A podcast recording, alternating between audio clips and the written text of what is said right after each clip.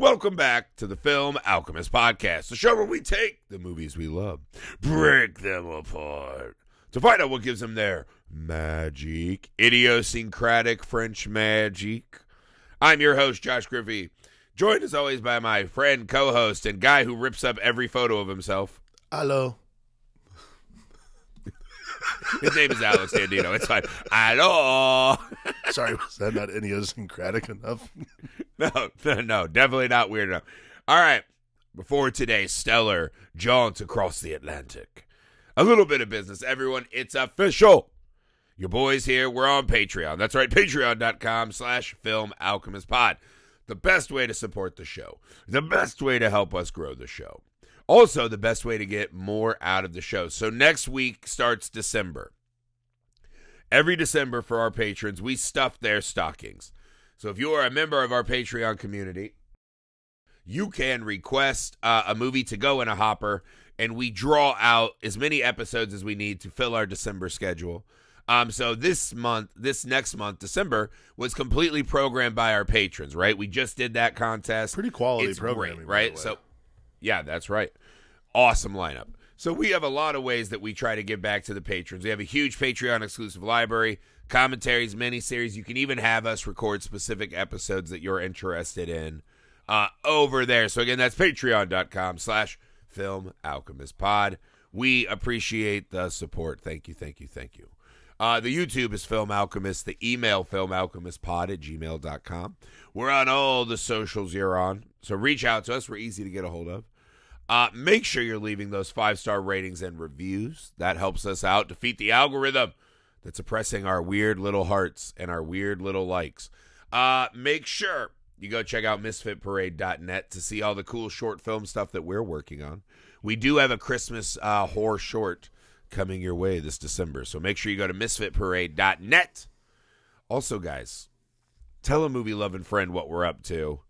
Send them a message about the show, and we'll take it from there, right? All of these are things you can do to help out me and Alex as we end Please this help year. Us. All right. The pod has its desserts. I chose for a dessert a movie that I fucking adore. For me, this is a five out of five star movie. Agreed. Um, this movie makes me so happy. I'm so happy. I... Cannot say enough about how much I love Amélie. This was a film school find. This was one that me and my now wife uh, would watch a lot together, right?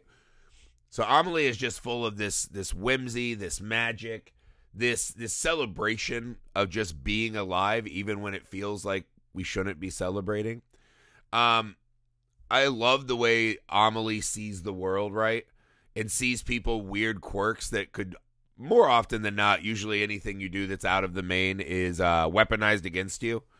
But to Amélie, they become these beautiful little details that reinforce the kind of magic of the entire idea that we're all here and we have some meaning or value to the world. Right. I love the eyes that this movie presents me to watch the human experience. It's got style. It's got one of my favorite scores of all time. I fucking love Amélie so much. Uh, Alex, opening thoughts on this delectable dessert that I have presented to you. I think I would have said all the same things. Um, it's just whimsy is the great way to put this. Like, this is... So this is how... The, the way that I came to this movie was... Actually, I, I um, watched this movie in high school. Um, there was a girl in our school, and... Uh, mm-hmm. who wrote for the newspaper with me in our high school, um, who she knew I was, because I was pretty outspoken. Like, my tastes in film were very obvious. And at that time they were Kevin Smith and Kevin Smith and, you know, whatever other movies yeah. that were, that Kevin Smith recommended. So, and she was a, she was a British girl. So she, um, asked me one time, she said, have you ever seen Amélie? And I'm like, nah, I've never watched, like, I haven't watched many French movies. She's like, oh, well, you've got to watch Amélie. And it was essentially like, uh, just a pathway for her to come over to my house with a D V D and us make out on the couch. But, um, not a bad after, not a bad after effect of watching French films, by the way, but the movie itself is just wonderful. I think what came about from it too was, um, again, it's one of those unlocking moments in your life when you see something that tells you another part of the world in terms mm-hmm. of like the film world. When you see a movie that like re that opens a whole new chapter, and yeah. seeing Amélie made me realize that there's many other countries that make movies besides the U S of A. So yeah, I remember there was like a was, year in film really school where I had a, a similar thing, right? Uh, to your point where it's like this unlocking of like, oh, other countries make movies. Yeah. Because you see America's movies. I'd seen a lot of Godzilla movies. Of course. Right? British movies. I'd seen plenty sure. of British movies, yeah. right? But there was a year it's... in college. I remember I saw this. I saw uh, No Man's Land. Mm-hmm. I saw, I can't remember, there's another great one. It was about like the fall of Berlin. But there were just all of these movies in succession, right? right? Just, and that was kind of the wonderful thing about film school. Because I, I was like you. I, I grew up in a really small town. I was a Kevin Smith kid, so like I know everything. Then I got to the dorms. And it was, we had the Donnie Darko kids, the, the horror kids, the, the Tarantino's, kids. The Lebowski kids. Yeah. I was kind of like maybe the David Lynch. I don't know. But we had like our little genres, right? Sure. But even then, you're like, I've seen all this milquetoast bullshit you yeah. guys are talking about. And then you start taking some actual like film classes, right? And the the finding these just incredible films that I had honestly never even heard of, yeah. right? Like I just this was I started college.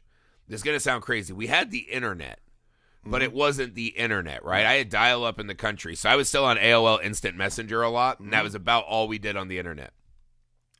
It would take like four hours to download a porno pic. So it wasn't like a great place to yeah, hang out like it is was now. Not as fast as you thought it was. Yeah. Now you can just get fucking rained on with porno pics. So it's great.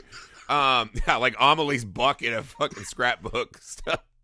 Just tits and V's everywhere. Yeah. But I remember finding all of these other countries' films and just the, oh my God. Like every country might have as many awesome movies as us and we just didn't know. I think so, this yeah, is I, like... This was one of the before, ones. Though. Before it became the... And I don't remember when it... when it's. I don't remember when the website started. Besides, like, you know, you'd go to, you know, Ain't It Cool early on, and then, like, the other progressive film sites uh, that you yeah, would go to. Turns out it wasn't. Not as cool as you think. Um, great podcast. The down- answer is no. Great podcast. If you were going to chime, downloadable, The Horizon Fall of Ain't It Cool. No, it's not cool. Not bad. Um... We don't plug them. They ain't, like like Brock Lesnar said, they ain't pay us nothing. But um, the uh, but the one the, the the rabbit hole website that I found um, that was very helpful, especially once you were like far enough along. And I do not remember when it started. It wasn't the beginning of college, but it was probably in the middle. Was Wikipedia. Wikipedia is not just for the Cliff Notes version of like That's the book so you're weird. Not reading, but Wikipedia became like one of those rabbit hole things. That like oh, if I would like Google a filmmaker and I'd find a Wikipedia page, I would just start research. I would just start reading through movies that they weird. Made and those kinds of things. And again, like we used to do that uh, with the IMDb game. IMDb is another one that was that right. too. Yeah, like so. So we would do like director, movie, actor, and you had to do like this. It was like a Kevin Bacon mm-hmm. game. We just see how long we could go. So we spent a lot of time on IMDb. I think for me. Progressively like Amélie watching Amélie the first time obviously it was just like it makes you feel different. I, I don't know how else to describe it. Like I just felt different after watching the movie. Not like some revelatory thing where I'm like, oh my God, this is the kind of film I must make as a young filmmaker. It was I mean I I kind of it was more felt exactly that way. If well I'm that's honest. Fine. I, I think for me I watched it and felt better about I felt better just in I don't know, the movie just makes me feel good. Like, I think this is, like, the thing that I, like, right. I'm never going to be Jean-Pierre Jeunet, but, like, I also can at least say, like, oh, there's this access to happiness that's, like, completely uncynical. There's a level of, there's a level right. of cynicism that just it lacks. And I think this is, like, the way that I came to it and the way that you can relate it to American cinema for me was, like, because I had gotten into Wes Anderson enough, is there's this whimsy that Wes Anderson can't do because it's American. Like there's a level of cynicism you have to do when you're doing American stories that yeah. Wes Anderson just can't. There's there's a couple. Well, not of, anymore. Yeah. Yeah. Wes Anderson just now can't he's playing do with cardboard cutouts. But right. But like, you know, again, the movies of Wes Anderson are heavily influenced by French New Wave.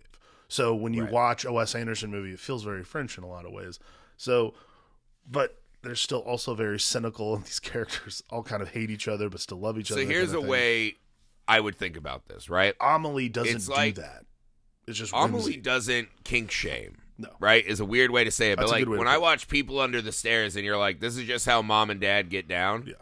But you're like, but it feels wrong. The movie's telling us that's wrong. The People Under the Stairs and the racism is for sure wrong. Yeah. But like if they want to zip up and r- chase each other around with sticks, like that should be okay.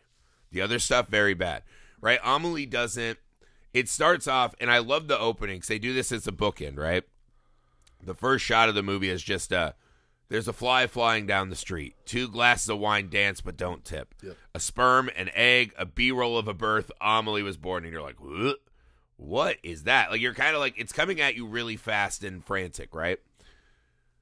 By the end of the movie, when they show us the final bookend, right? It's like a man imagines the molecules of the universe, right? Yeah. Uh, we check in, right? The guy who likes to rip the chicken up. He's now doing that with his grandson. The failed writer sees one of his sayings on a wall in chalk, right? Um, the glass man is painting something different now. Mm-hmm. So what the, the book ending is beautiful because what the journey has trained us to see and appreciate these minor details yeah. as this grandiose, you know, firework into the abyss. That we are here, that we do matter. And so the frantic pacing of it, it takes a while to train you in. Yeah. So at the end, when we see all of our characters now as these people with these idiosyncratic moments, now the guy at the start of the movie, we're like, he had his own magical journey, yeah. right? And we see Amélie and Nino zipping around on their fucking scooter looking and laughing at us. They're like, keep on this journey with us. I think it's, it's yeah. wonderful. Well, I think for me, it's one of those things where... the unlocking mechanism was that was the like extraordinary and the ordinary. Like I, I do think that's the, yeah. and that's something that I think even in the even in the stranger movies that Jean-Pierre Jeunet's made, that's that's where he that's where he lives. Like that's where I mean, he like, is just, no one can do that like right. him. At his peak, he makes my favorite movies, yeah, I think. Like, I would put him... amazing. When when his movies are, like, on, mm-hmm. there is... I like them as much as anyone else's, like, top movies. I agree. Like, he's just a beautiful filmmaker. And, again, we start off, and it's this Amélie's born, and we get the... I because they train us with the parents, right? The dad is, like, he just likes to clean out his toolbox. He's a uh, hypochondriac. Mm-hmm. The mom likes to prune her fingers. She likes the pillow mark on her faces, right? And we watch how Amélie comes in and not only disrupts their idiosyncrasies, but then how they somehow mix theirs together like a Dragon Ball Z fusion and give her all of these fucking strange... It is an interesting, like... I mean, again, like, issues. It is just this... Yeah. It is this really hard thing to watch because you realize, like... especially as a parent now, like, when you're younger, like, watching this when I'm younger and single and then married and now I'm a parent, you're like, oh, wow, like... if I do these things that like I do, I'm literally doing this to a I'm child. I'm going to do right this now. to my kid. Like I'm going to like make like I have a I have a lot of I have a lot of anxiety and a lot of hypochondria in my brain, so I'm going to completely deflect that onto my child. I can't do that. Like that's like it's one of those really fascinating right. things because but it is this again these like things that. In an American film would be just horrible, and you'd see it as like this kind of kind of villainous parent thing are almost like again these charming moments of whimsy yeah. in this in a French film. Like again, it's just a completely yeah. different lens. It's a really fascinating thing to watch. Like uh, it's, yeah. it's the thing I find well, most inspiring about the movie, to be honest with you. It's it's a double-edged sword, right? And I think that's kind of the thing the movie's always playing at is, again, it's not kink-shaming you for whatever your weird thing is. Yeah. So we see that the dad is so worried about Amélie's heart that she becomes isolated from the world. Mm-hmm. This bears out throughout a lot of the movie into these moments of real loneliness and isolation and not partaking in the magic she sees everywhere. Yeah. That's really sad. But when we see her as a little kid doctor helping out an imaginary alligator, and we watch her walking through the world imagining a better place, that is a beautiful gift that her parents gave her. So there is this I, I think that's what, what the movie's telling us, right? Is that there's no changing the way these things have played out or will. Yeah. But it's, while it looks like it could be bad, right? The Amélie could just as easily be a serial killer as a guardian angel, right? Like, she's Dexter. I'm a little alone. I'm a little different. I see things a little differently. Right. She's but just... in this movie, she's like, I just want to help make people happier. And that's enough for me. Instead of, I want to wear their fucking skin dick suits and howl in the moon. Okay. Right? And so it is what it is, man. And you just got to go where you go. Um, because one of the first, like, really nice things she does, it's actually funny because the movie sets us up on this, right? A marble bust open the thing. And, you know, it's this perfect little Amélie moment. Because they mentioned Princess Diana like fifty times in this movie. Yeah. And so she'll be watching coverage of a real-life tragedy or be by a newspaper stand, ignore it, and then inject us back into the kind of magical scamperings that we're a part of, right? Right. So she finds this little cigar box that's full of all these toys. She's like, I got to find this guy. Okay, we assume that's going to be the whole movie. That mission's done in like fifteen yeah, minutes. That movie. That, and that she just movie? sees it. She sees the, kid, the guy cry and be like, my whole childhood fits in a box, but I have to go find my grandson. And she's like, oh, my God, that small reconnection, right? And it's not lost on me that she's giving him back a childhood that she never had. But she goes, I I want more of that. She starts seeing herself as the yeah. patron saint think, of the unwanted, I think the Madonna really, of the lost. I think what's really interesting is, again, a, a, a, a set piece, like, discovering this little box, and that should like that would in that could be a whole movie. That's a movie. Like, I think this is a really fascinating thing about Amélie in general, is that something that I think a lesser, not lesser, lesser is the wrong word, but just a different filmmaker would take the entire movie to roll through. Jean-Pierre Jeunet basically just figures out how to do this and then turns it into the, its own inciting incident. It's really, just really fascinating. The like snowball yeah. effect this movie takes is, and again, like the only reason it works too is because Audrey Tautou is unbelievable. Like, I had, I was so infatuated shit. with her after I saw this movie. I mean, you and I don't think it was every like obviously time. She's a beautiful, beautiful woman. Yeah, but for me, I think it's like I just wanted to be seen by Amélie. You just like, as fall an audience in love member, with her every time. I, I wanted to, to hear, say. right? I wanted to hear what, how Amélie saw me yeah. and the little weird things about me that maybe I'm insecure about, and she's like, "That's a guy I can go on adventures with," right? Mm-hmm. Um, like watching her put Nino through the paces. She cannot just be like, "Hey, Nino, I like you. Let's go out." She has to make sure that he is committed to frolicking in a way that she is. Yeah. And watching that, you're like, yeah, I might fail at that step, but I want to be that kind of guy that can frolic and play make-believe with her. Or I want to hear, like, you know, what are the things, because that's, the movie does a great job because it's all these small characters, right? That become large because, again, we're trained to see the three or four surface things. She likes to watch athletes cry, right? They like this, they like that. Um, these are their small quirks. But we see this breadth beyond that somehow, right? So there's all these little characters that have these little weird things. You're like, I wonder how she would see me, man. Could I fit into Amélie's world? And I think that was my real infatuation, more than like a physical, no, I yes, mean, yeah, beautiful woman, lovely, whatever. I, I mean, just, I wanted to be in a world. But... I wanted to be in a world, and especially, again, the cynical thing is an interesting element because when you are, I felt as a young film student, I know other film students have fallen prey to this. I'm not the unique individual one who came into film school and you're like, I know better than everyone, right?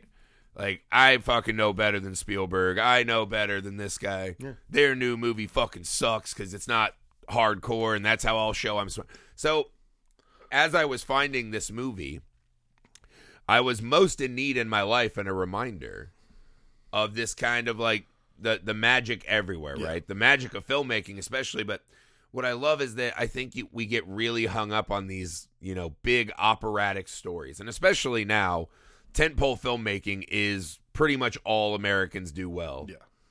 And even that you could argue about, right? Well, it's and all hopefully we, we're on the verge. It's of all we're willing to. It's all we're willing to invest in. I think. That's all we're willing to fucking imbibe at a theater. But I love that this movie. It's just if you boiled it down, yeah, it's just like a lady bouncing around France. Again, it's just kind of like it's this being charming. Yeah, it is a really wonderful just experience movie. Like I think, right? I think this is the thing that's so wonderful about it is like, yeah, there's a serviceable plot, but there's many serviceable plots. They all resolve yeah. themselves, which is really fun because I mean, at, be- at best, it's like a boy meets girl or a girl stalks boy. I mean, I think if you boil it down to its very yeah. base parts, that's probably what it is. I mean, like, yeah, I mean, but, but, but like, there's like fourteen other storylines that you can really just enjoy throughout the film. And like, this is again, like nothing's sacred. Like there's nothing, and you know, when we're in film school, we're taught like, oh, you know, there's a lot about structure. There's a lot about telling you how this thing must be. We learn all the rules, and then we get really mad, and we're like, we'll reinvent all the rules. Right. Amélie yeah. breaks most of the rules we're told, but somehow doesn't. Like again, it's I I can't. Mm. I can't even like I can't really describe it in the way, proper way other than just it's well, so wonderful. This is the thing in in the movie Amélie and what I think we find charming about, because obviously there's a very, you know, Edgar Wright does this a lot now. There's a very uh, uh, constantly in your face style of filmmaking. It's constantly reminding you of the machinations of the movie. It's constantly reminding you of the unreality. It's very specific editing. To call right, its which attention in to a, itself. In a surrealist kind of magical tale is great. Yeah. But I feel like at a certain point, we're not focused on those kind of, you know, someone getting their brains fucked out in the bathroom mm-hmm. and all the glass is moving and then pulling the steam so it matches the organ. Like, that becomes a fun trick. Sure. But in that moment, we're focused on two lonely people have found each. Like, we're always pulled back to that human. So... the way they set the film up, right, it gives it, it's this heightened surreal element that makes us feel like we're watching a movie, a capital M movie. But as you're into it more and more, we're just really just watching these these really small yeah. human moments. There's a level of and like... these small human interactions become these kind of worlds yeah. onto themselves. There's a level of documentary to it that's so fascinating yeah. because... it's just, again, it is just experience. Like that's like that. New, that's this more new wave thing to me about Amélie is just this experience. Like the very like feeling you have. Like there's a movie um, Agnès Varda did called Cleo from five to seven, which is a great movie if you haven't seen it. Um, I know you've seen it, but other people who listen to this pod, if you have not seen it, Cleo from five to seven is a great movie. But it's sort of the same. It ha- It's this. It follows a singer through her entire day, basically, from five p.m. to seven p.m. It's mm. shot in real time, but it's the same thing where there's no dis- like there's no real plot to it. It just is following no. these, following it's following Cleo around, but the feelings, like these moments you take with her, where there's a scene where they have her practice a new song and she sings this song straight onto camera. And it's the same vibe where you're just like, I am feeling whatever is in this moment. I am constantly feeling in this movie. Like that yes. is what Amélie does better than I think most movies I've seen, which is just, I am constantly feeling. Well, let, let's look at it this way. And I'm not doing a classic, like let's just shit on Marvel. Right. I love the first Avengers movie. Same. Adore it. Think of it's course. One of like a great achievement in cinema. Right. There's a level of watching a movie like that. That you cannot reach a level of investment unless you're a fucking child in an old body. There's a level of investment in a film like that that you cannot cross a threshold with. Yeah, I cannot care that the pajama men are fighting the cartoon beige whatever. Right. There's a level that I cannot cross. There is a level that I know that the pajama men will triumph in the end and we will do this adventure again and again. Right. And you could say that about pajama men like Batman, Superman, whatever. This is not a Marvel attack. Yeah. Star Wars. There's a level of emotional investment you cannot ever fully reach as an adult because you are watching something that is unreal. Harry Potter, Lord of the Rings is fucking close. Lord of the Rings Lord is of the Rings is close. Probably as close as it gets. And I still cry watching a lot of the... I, I'm invested is to the level I can. Of course. But something like watching something like Cleo from five to seven and watching a singer have the bravery to go on stage, watching someone have a bad day, watching someone have... Watching Amélie try to talk to Nino and be unable to. As she melts into a puddle, that's as unreal as Avengers. Yeah. But to me, I know the feeling of that's that moment so intrinsically. Yeah. So even in the surrealism of Amélie, and I always wish as a filmmaker and a writer that I was brave enough to make these kind of movies. Because again, this is not to sound snobbish, but I do just find them, like a, like a great example, like that movie Bone, Bones and All, right? Mm-hmm. It's it's on its surface this kind of cannibalistic horror movie. Yeah. But really, that's just like two young kids finding themselves across the country. And you're like, man, I would feel the instincts to make more of a horror movie and less of the kids on an adventure. Yeah.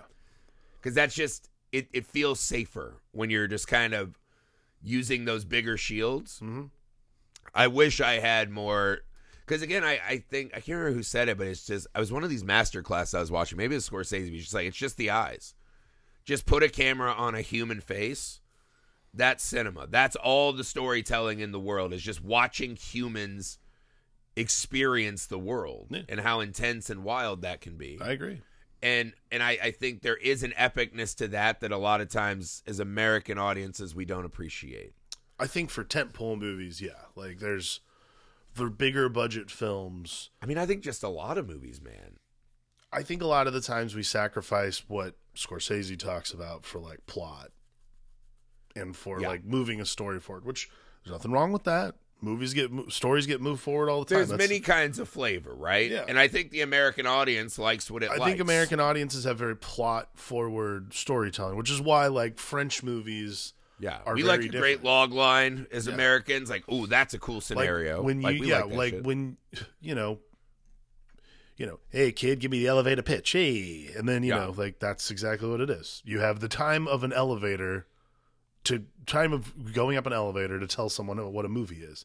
If you like, like imagine high trying concepts. To like, yeah, how, how like do you, how do you elevator pitch Amélie? Like, Uh, girl stalks boy, and there's other things that happen. Yeah. Sorry, I'm not giving you money, kid. Peace, see you later. Like, there's just no, you know. Girl stalks boy and has psychotic hallucinations. But I agree. Like, uh, but see, yeah, counts but like, orgasms. Like these what? fanciful things, the way she feels about Nino, all of us have experienced that. There's there's nothing not universal about that, which means there's no reason for dialogue or anything. We just know what it feels like. It is well, an experience. It's everything, right? It's it's uh, Lucien, the grocer's assistant, right? Mm-hmm. Where he just he loves these fruits and vegetables, like they mean something. Like he likes to do his job with care and this and that. This fucking rotund asshole is just insulting him. We even know that guy, right? He's following in his parents. He took his parents' business. He doesn't feel adequate, so he's bullying Lucien, the glass man who sits inside and all he does is repaint Rembrandts Renoir, or whatever. Yeah. Or Renoir, right. He's not doing his own work, even though he has this incredible talent. He's just watching the world outside, not care that he's not a part of it, right? The lady downstairs who's like, my husband fucking left and I've just been frozen. Like every character, short of, I would say, the boyfriend who sits at his ex-girlfriend's job and records audio of her. That's actually the one that I think is... That's the, like a lot. That's the one I think is the funniest because I'm just like, that's... weirdly American. Well, I was just like, don't they whip ass in France? I was just like, again, that's my first thought. My thought was just like, hmm, is that guy from America? Because that seems like an American thing. Like if one of my lady Some friends is like, yeah, my ex is coming into my job, sitting there my whole shift, glaring at me and recording shit about me, yeah, following me around, I'd be like, all right, we got to go whip his ass. Like we got to go let him know. That was like a French thing that I was like, I cannot go on that journey with you. Of not whipping ass? That guy's got to get dealt with. Like, that's an unacceptable behavior. Well, it's interesting. Like, that's... It's not cute like Kevin McAllister where he's got a talk boy. Like, this is like a middle-aged man. Middle-aged man with a talk boy? Not as cute. That That is so uncute. Kevin McAllister's behavior once you hit middle age is unacceptable. Kevin McAllister's behavior overall is unacceptable, but middle age is pretty... Yeah. Middle age is like manslaughter. Under, under twelve, lovable scamp. Yeah. Over twelve. Manslaughter. Societal problem. Societal terror. Jail time. Yeah. Jail time. Yeah, this guy's got big fucking problems that need... I was just like, this is wild that her coworkers are just like, ah, it's fine. Says here he you spends, you know, twelve francs a day on nearly cafe. These guys who broke in, yeah, yeah, defended my honor. No, no, no. What you did was almost kill these guys. You, he you, never has a sandwich plate. Have you thought he's about just, just calling the cops? Well, he's twelve. Yeah. He's twelve. He's twelve. No, no, no. I'm saying Kevin McAllister over twelve. Oh yeah, you, over know, twelve. You know, Lock you know. Up, throw away next time you just call the cops. Also, do you not call the cops because your dad's clearly a heroin dealer, or is, what's the deal? Like this yeah. house is insane. He's doing deals with T. Sopran. Uh, neither here nor there. Anyways, that guy fucking sucks. Yeah, I, I don't know why the French let these kind of French things happen. That guy's got to get his fucking. That is like a decidedly French thing. Like yeah, it, like if that takes place in like Austin, Texas, that guy gets murdered. And everyone's like, well, it's also I don't like, remember him. Maybe not Austin, Texas, but other places in Texas. But that's the thing. Why not? It's like this Amelie's like, you know who I should help out first? The guy who definitely wants to fucking murder my fucking coworker and put her in a trunk and then talk about it on his tape recorder. He's not like, great. She needs love. And I should subject one of my other coworkers I like to his fucking ravings. Like, that's that's a big fucking miss from Amélie. That's where it's like, if you were a little more one of us... and not this isolated dreamer, you would know that that think... was a bad fucking plan. But see, this what is happens like, by the end see, of the movie, the beauty of he Amélie. Fucking hates Georgina, and now he's fucking but doing it to two women. I love, though, that Amélie is so... It's not a naivete, though. Amélie wants everyone to be happy, ah, even this well, total creep. Like, I get there, it, because it starts a... off, one of the early theses of the movie is they say... in such a dead world, Amélie prefers to dream. And they never really tell us, like, who the narrator is. No. So there is this, like, George Bailey and, like, God's just like, look at her. There is just sort of a Clarence thing going on. Right. In a dead world, she prefers to dream. That's fine. But if your dreaming adds your coworkers to the list of the dead, because tape recorder guy, that's fucked up. You're thinking he's... Now two coworkers are being harassed all day by this guy. I, I think it's a very... It's a very honorable notion to not judge in that way and to... I'm saying, one to, I'm not here to kink shame. One to the, one there to, are there's boundaries. She wants to at least help someone pursue their happiness. I get it. What she should have done is taken the batteries out of his fucking tape recorder. Said, okay. Go see the sunlight. Get the fuck out of here. All right, well, you know... Stop not, having twenty coffees a day. She's Again, not I'm not here to judge and shame against the thesis of the movie. Sure. This is too much. She's not a perfect so person. So Amélie objectively ruined another woman's life by the end of the movie. It's neither here nor there. Subjectively. There is a fun part what of the movie where it, it all starts kind of like bumping around. And the movie's asking us, like, is Amélie trifling too much? Like, now, like, she's fucking with that one guy. Like, that grocer's son is going to have, like, a full meltdown. Yeah. Like, he's going to have a full break. And you're like, he's rude to his employee, for sure. But that guy could have quit. Like, do we have well, to destroy this even, guy's mental fabric? Even with her dad? Dude. E- even with her dad. That See, one... the dad, to me, is fair play, because she's sending him gnome pictures that he somehow believes are real. Right? But... the father foisted his fucking issues okay, onto I'm... Amélie, so that's a turnabout is fair you're, play. You're, you're confl- I understand that. But even still... Do you? There's like a level of, there's still a level of panic, and you're like, oh my God, my gnome is not only real, but travels the world. The dad's like, I now live in a French I now goosebumps. live in a, I now live in an Inspector Clouseau yeah. movie, you know? Like yeah. it's no, I live in an Ariel Stein book. I live in, I a, live in French I goosebumps. live in a book by the femme d'affaires, Ariel Stein. I thought these were for children. This oh no, la goosebumps. The passport of the law gnomes. I remember this one. Oh, no. Next, you'll tell me there's a mass that is le haunted on my frontier. Right. I think the dad gets what he gets. I, I feel think... bad that Georgette is going to get murdered. Right?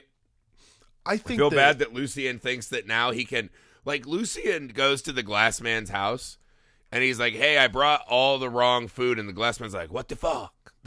And then he's like, no, it's a pineapple with a thing in it. And I'm like, so you just wasted double the amount of food to do like see this is gotcha, this, Amer- this is that American gag. This is that American cynicism uh, horning in. Well, that's know? not cynicism. That's capitalism, brother. That's yeah, straight see, up that's capitalism. That's what I'm saying. Mm. Are there not starving in French? Did I misread Les Miserables? The Miserables? I don't know. Yeah, is there not fucking poor people we could whip these like hollowed out pineapples okay, first at? off, we're not talking about the French Revolution. This is this is like I don't think they've ever stopped revolting. This is nineteen this is like nineteen ninety-nine or two thousand one. I can't remember what year this came out, but like this is like early two thousands Paris. The revolution is in their heart.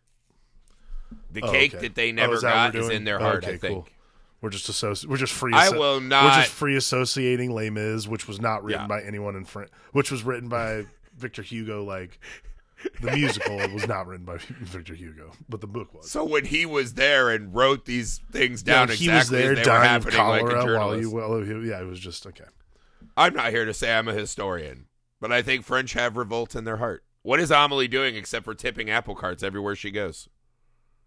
I mean, I don't know about tipping apple carts. She's trying to make oh, yeah. the world a better place. That certainly isn't tipping an apple cart. She's trying to throw sand in the gears, brother. I don't think we that's can't all going. we can't all stop and fucking skip stones all day. Some of us got to work, Amélie. I think she's I think she's trying to she is trying to make her world better. That's what she's doing. She's trying to find improvements where she can and through complex scheming here, make yes. it friendly. I love the complex scheme, but let me let me just give you an example, and I want to hear your thoughts on this.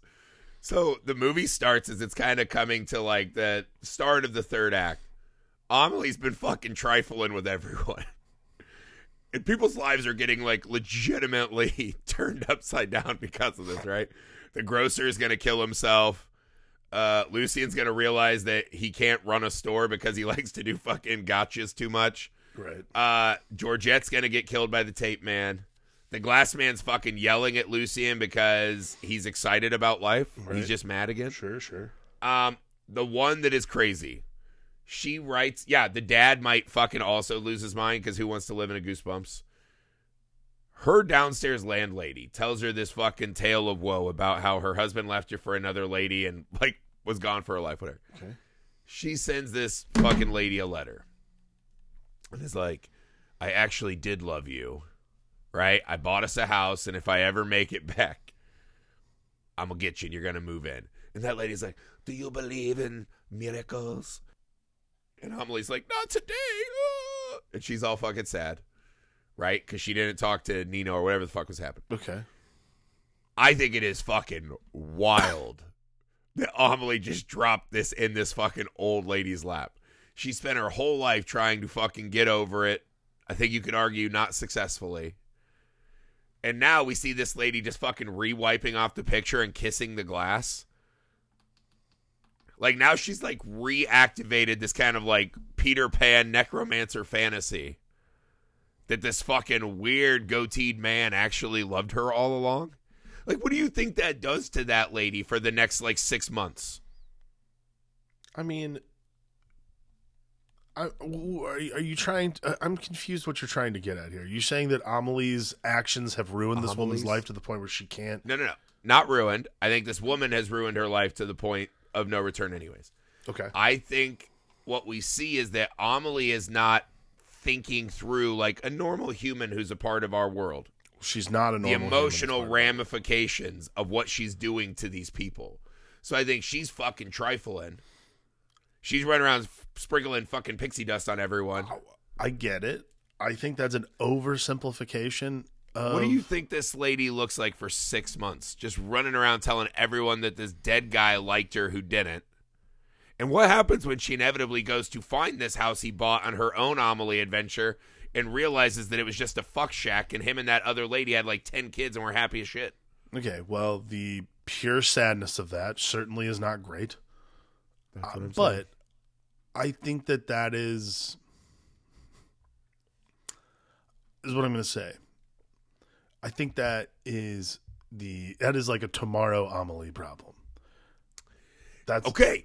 That is a beautiful sentiment you said. I agree. Because what Amélie's doing is she's like, I'm fucking sprinkling dust on all of you, while I refuse to participate in living life, right? And that is Amélie's quest of the movie. Is right. that as Glassman says, you her are fa- not brittle. Her fabulous you destiny is to realize, yes, that she's not She's not a fragile person. To put, right, to but put, she's running around and fucking with all these fragile people.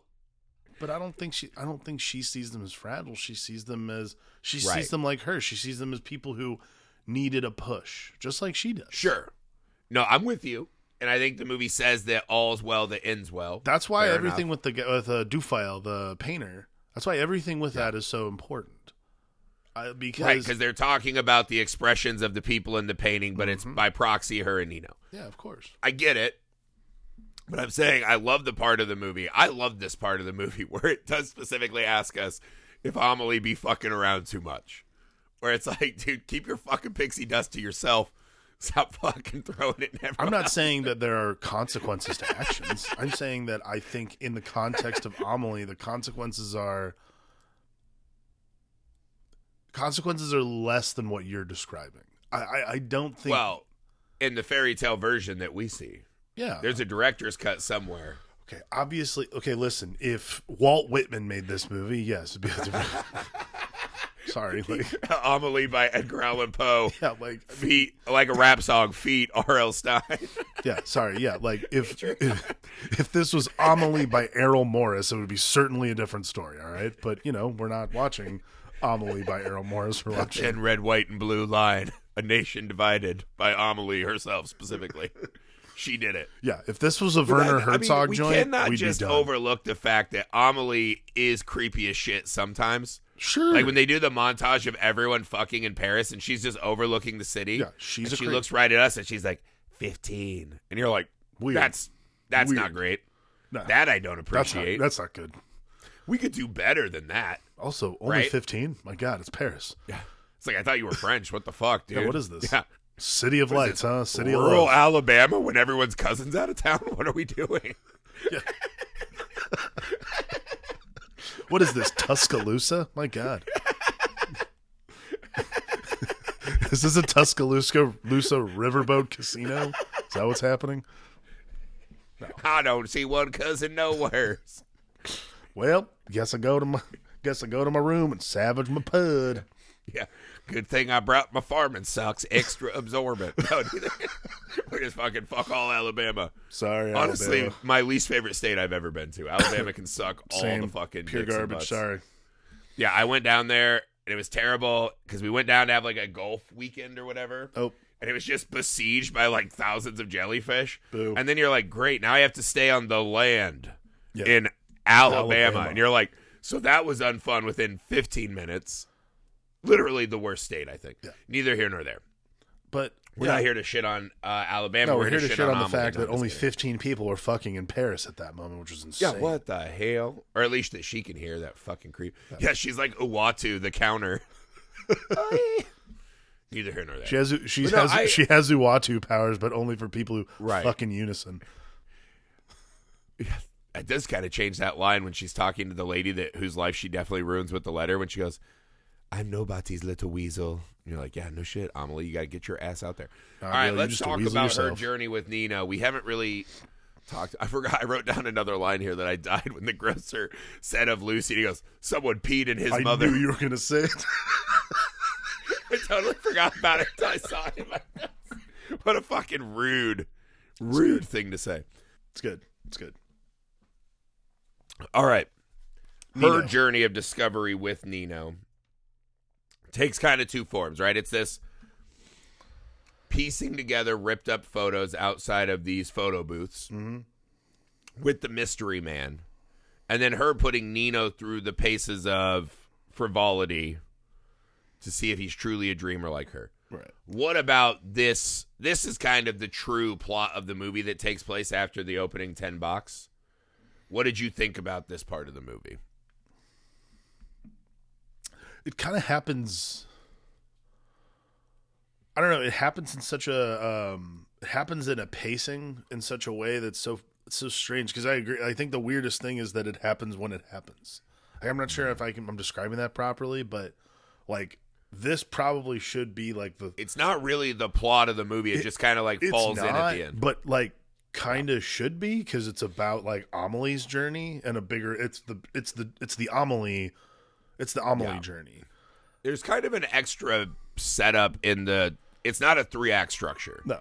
Because the ten box is an extra appendage to kind of set a tone more than help, like, tell the story of Amélie and Nino, which is really what it's about. Yeah. But, yes, I see what you're saying. Yeah, I, it's... um. So it happens sort of, like, surreptitiously in a way that you're like, huh, okay, well, I guess this is the journey we're on now, and we're going to do this. I, I, I think, but, I mean, I, I mean, it's it's it's odd. It's still very, but again, like, the word I always, or word I, word I always use to describe is just, everything in this movie feels whimsical to me. Even, like, right. even, like, fucking around with this guy feels whimsical, but I also think he kind of deserves it. Like, there's just... There's a level of,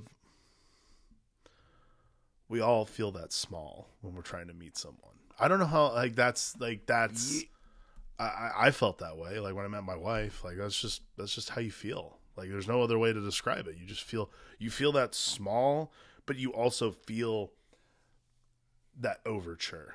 Like, you're talking about the music. Like, you all always hear that in your head when you meet that person, I guess. I, I don't know. Yeah. That, am I describing this properly? Like, there's something about it that feels... Well, the, the yeah. person who spends all their time noticing every little detail of everyone around them, mm-hmm. but kind of being this blank, almost creepy cipher just walking around Paris, right? Judging everyone and fucking their lives up.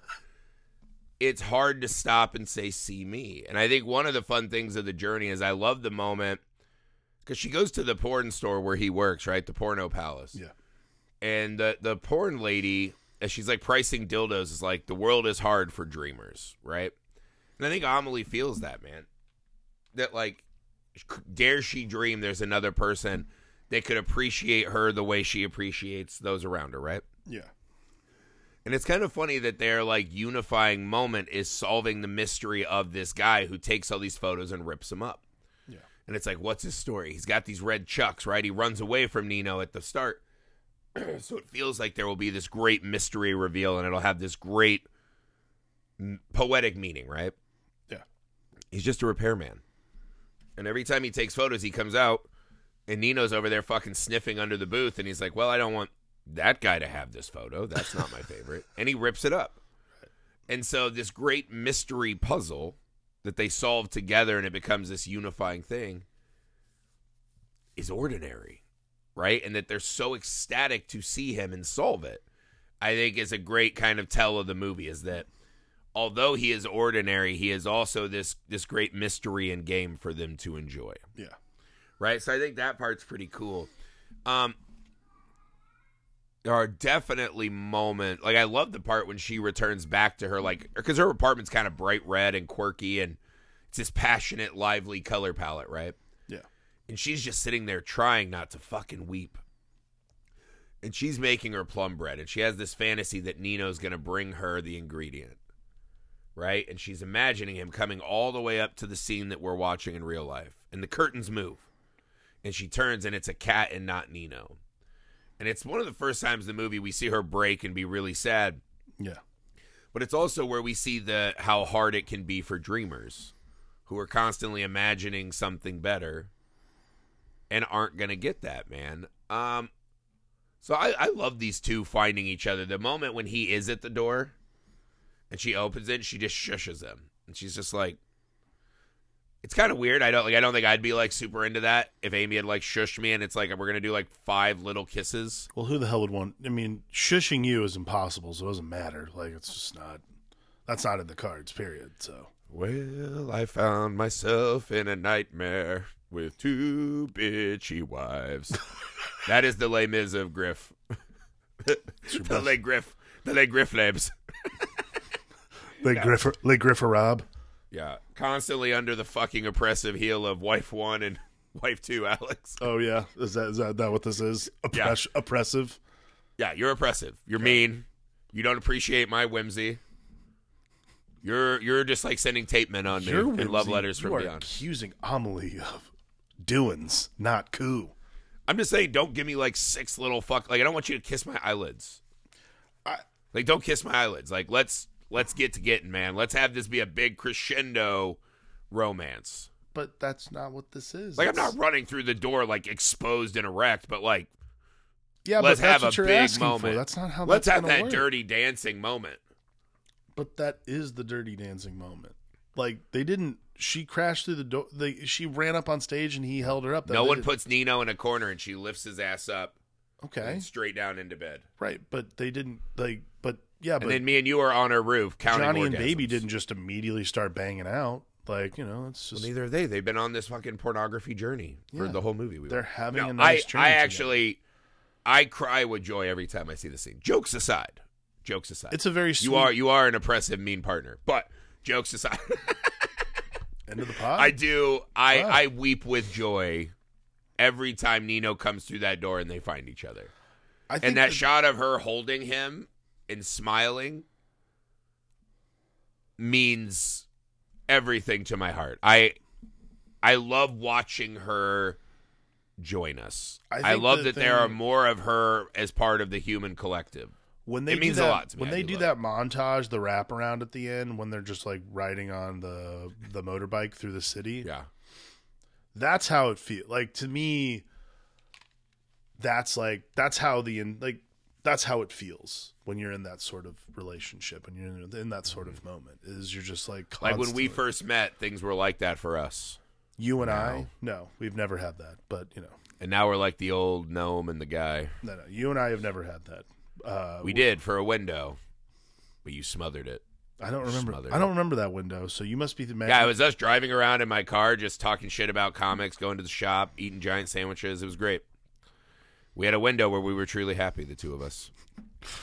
Ironically, it was before we started this show. Yeah. Go figure. It was six hundred hours of therapy ago. Go figure. It was six hundred hours of, I think, maybe the other show. No, but like, but that is how it feels, man. Like everything feels, everything feels like it's going too fast. But like you are, yeah. but like to me, like, so there's this one moment when they're doing, because it's sped up, it's sped up film where they're riding through the city. But there is this beat where Amélie like buries her face into his uh, back, just like holding him really tight. Yeah, and that that to me is like this wonderful moment. And there was like that's like feels like it's at normal speed. She's really breathing in right. and taking in this moment. Like that to me is like the beauty of the whole movie itself. Is just right and like, having the courage to do that, even though she watched her father deal with the loss of the like. It's yeah. just again, it's it's a very.